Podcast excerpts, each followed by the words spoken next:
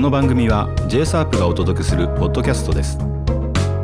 毎回多彩なゲストとともに今話題のまちづくり事例や新しい制度活動のハウツーなどを紹介していきます。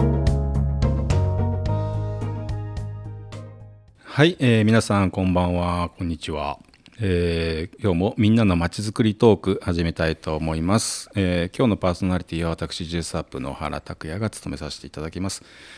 そして、えー、今日のゲストスピーカーは元株式会社リコーのですね、えー、内田貞和さんです。よろしくお願いします。あよろしくお願いします。こんにちは。こんにちは。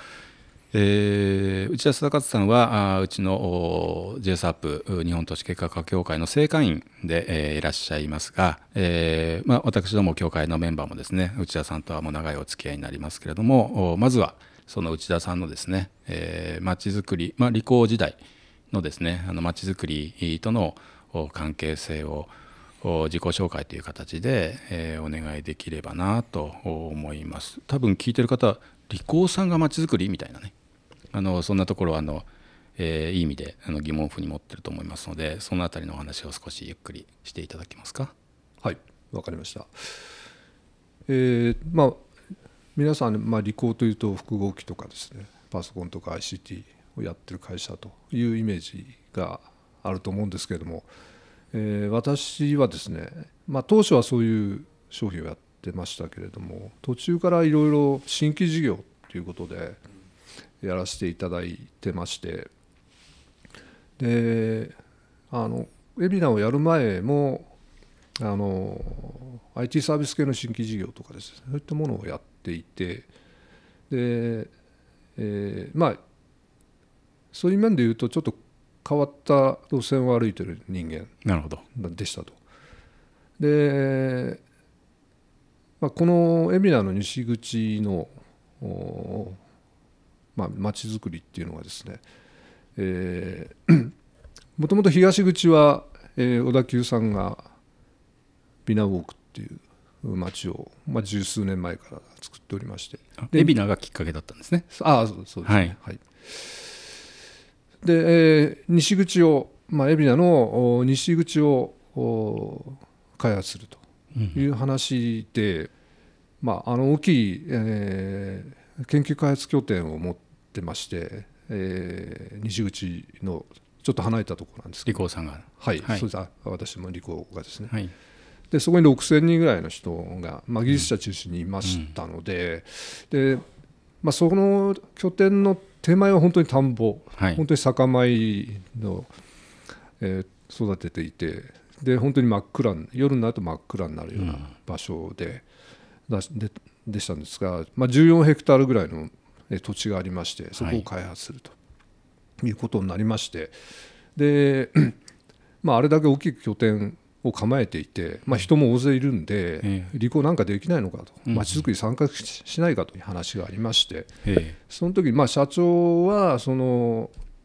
まあいろいろ探したと思うんですけども、なんかおかしなことをやってるやつがいるということで、私にですね あの内田どうだっていうことで。で僕はまあすぐにあの「はい」って言ってしまうので、えやらせていただいて、まあ、12年で2012年からですね、はいえー、いろいろ、まあ、当時はもう本当に田んぼの中に、えー、土地区画整理事業の、えー、準備組合があっただけなんですけども、はい、まあ、そこに通い始めてで実際の組合ができてでその組合にも顔を出すなってで、まあ、顔を出してるとあのまあ、14ヘクタールにいろんなものが建つなと。商業施設とかですね、えー、マンション、まあ、一戸建て住宅。であの真ん中にですね36メーターの、えー、通りをまあ、作って、うん、その両側も商業施設がずらっと並ぶということでこれはあの面白い、えーまあ、36メーターっていう広い道の両脇に商業施設が建ってその裏にマンション住民が住む。なんか本当にこれからの新しい街ができそうだと。い。うことで、はい、まああのいろいろ社内でも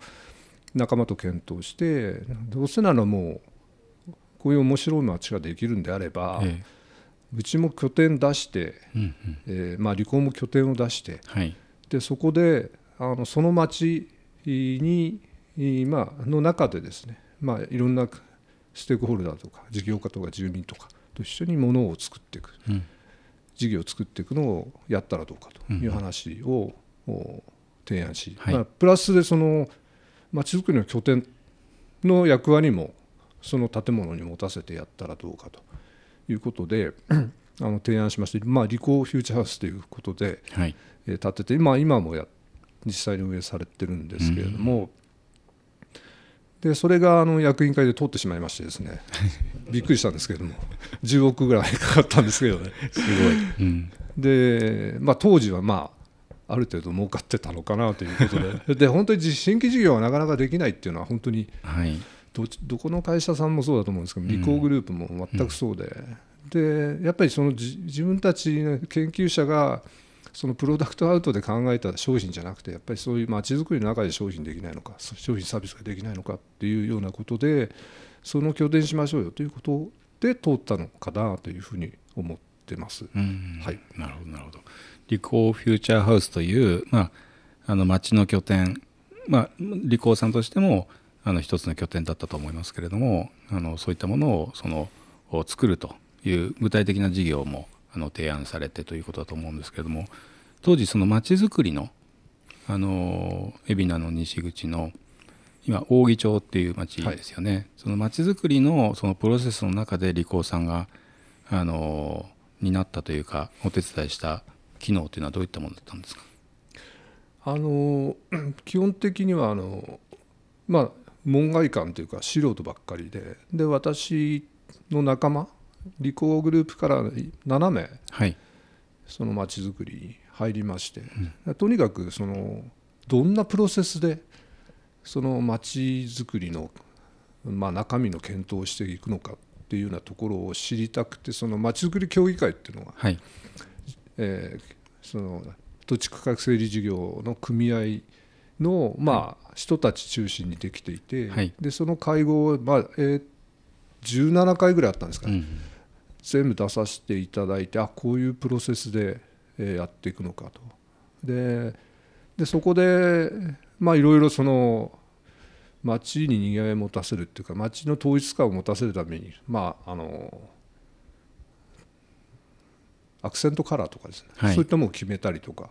あと一戸建てはそのシンボルツリーを必ずあの庭に植えましょうとかですね、はい、あこういう細かくやっぱ決めていくんだなと、うん、あとセットバックの話とかですね、うん、そんな話とかあこういうこういうふうにやるんだっていうことで、まあ、学びながらで私どももその建屋を建てる予定でしたのでじゃあそうした中で自分たちはその建てた建屋の中で何をどんなビジネスをやあのやっていくのかと、はい、まあ、あの仮説検証であるにしても、どんなことをやっていくのかということで検討して、まあ、4階建てで一番上は、まあ、当時としてはまだ郊外型のコワーキングスペースってあまりなかったんですけどそうでしょう、ね、それを作って、う。ん、で3階はちょっとパートナーでそのアフタースクールですね、はい、学童のアフタースクールをできるということで、うん、じゃあそれ、まあ、子育て世代が多いので、はい、それ入れちゃおうと、うん、でプラスそのちょっとその海老名の拠点でも技術者ばっかりなんで、はい。えー、理化学教室、まあ、うちの理,、理工の人間社員も含めて理化学教室をやる、まあ、講師いろんなとこから連れてきながらうちの人間にも講師をさせて理化学教室やっちゃおうと、ええ、で2階はその貸しホール。で1階がカフェレストランということではい、で人が多く集まってもらって、うん、だんだん上に行ってもらうと。なるほどなるほど。要は子育て世代が1階に来て、はい、で子供を3階に預けると。か、はい、でもっと大きくなったら4階で仕事をするとか、はい、そういうふうにつなげたコンセプトを考えて、うん、まあ、当初はその通り、えー、スタートをしました。で合わせてそのまちづくり町づくりの拠点作りたいということで、はい、えー、エリアマネジメントの組織を、うんうん、これを地権者と検討して、えー、作りまして、えー、これ2014年かな、うんうん、作りまして町づくりの1年前ですね、うん、えー、でそことそこの中にもどっぷり人も、えー、入れてですねやっていこうということで、えーまあ、機能としてはそういう町づくりに参画するのと事業想像するっていう2つの大きい機能でやってましたと。なるほどなるほど。ねはい、じゃあ本当にあれですねあの海老名のあの都市開発事業都市計画事業の中で理工さん自身もフューチャーハウスをあの検討されてまたそのまちづくり協議会に入られて、はい、あのまあ、会議の一員としてまた事務局も少しお手伝いされたと思うんですけども、はい、あのこう事務ワーク的な部分ですよね、はい、あの大切ですもんね。あのそういう中であの経験もされたし皆さん地権者の方々と一緒に伴走しながら実際に一つのその事業も組み立てていってということでかなり濃密な期間を過ごされた、ね、そうですね。あの実際、まあ、オープンして数年、ええ。まあ、あの携わったんですけれども、え、非常にいい経験させていただいて、うん、本当に街オープンする時とかフューチャーハウスをあの落成式とかですね、非常にあの楽しいワクワクするような瞬間とか本当に涙が出そうな、うん、瞬間もありましたし、非常にいい経験をさせていただいたと思います。なるほどですね。事業期間が何年かあってその後町開き後も内田さん自身も何年かあの携わったということですか？そうですね。23年だったと思うんですけど実際の運営はあの他の人間に任せたんですけれども、はい、あのどっちかというとそのエリマネ組織と一緒に逆に今度はその箱は作ったけれども箱はどんどんどんどんできてるんですけど、じゃあ街の中でそのソフトの部分、うん、ことの部分っていうんですかね、はい、そこのまあ実際には具体的に言うとイベントとか、はい、そういったものを一緒に、うん、まあ、実際にも自分たちも汗流して地権者と一緒にイベントを企画して、まあ、運営してで片付けてというようなことをやってそこまでやらないと多分あの街づくり に参画したにことことにならないのかなと思いましてなるほどそこはちょっと泥臭くやってました。うん、なるほどですね実際地権者さんを中心としてエリアマネジメント組織が立ち上がったんですよね。一般社団法人でした一般社団法人ですね。2014年の9月だったですかね、はい、えー、に設立して、はい、で地権者が13人、うん、から企業としてはリコーグループと,、はい、と三井不動産と横浜銀行さんと、はい、いうことで、えーそのような組織の中でやって、はい、であの当然町の人にどんどん入ってほしいのであの参上会員ともちろん正会員どんどんどんどん募集しようということで、はい、現在は230人ぐらいの会員がいますけど当時は本当に入ってくれるかなっていうようなことで、うん、えー、いろいろ、まあ、デベロッパーさん、はい、あのアパあマンションのデベロッパーさんとかですねいろんなところに話をして、うん、でマンションで必ず説明してもらう。とかですね。重要事項説明の時にこういう組織があるんでぜひ入ってくださいというようなことをしてもらったりとかして会員をどんどん増やして。あと町の事業家の方も、まあ、こんなメリットがあるんでぜひ入りましょうというような会員をしてで今230ぐらいですかね、まあ、組織人が入ってると。素晴らしい今事務局も確か御社の卒業された方は。そうですね。事務局長はリコグループの人間がやってます。なるほどですね。本当にあのがっつりとその事業期間中、はい、あの都市開発のその事業期間中地元のエリアマネジメントとしてまちづくりとしては合意形成の期間中もあのしっかり携わって社員さんも時間割かれてそしてフューチャーハウス作ってそしてその後も今もあの御社の OB の方ですか？OB ですね。まあ、あの事務局長されてということでずっとあの町をウォッチするっていう形さしあのされてるんですね。そうですね。うん。あのありがとうございます。あの内田さんがあの、えー、いらっしゃったリコーという会社さんがまちづくりに関与したきっかけはあの R&D センターがあって町の開発があってそれがきっかけででそこでがっつりその経験されたことを内田さん自身のご経験も含めてお話をいただきました。あのだいぶいい時間になってきましたので次の回はですねその後、はい、あの内田さんがおられたあ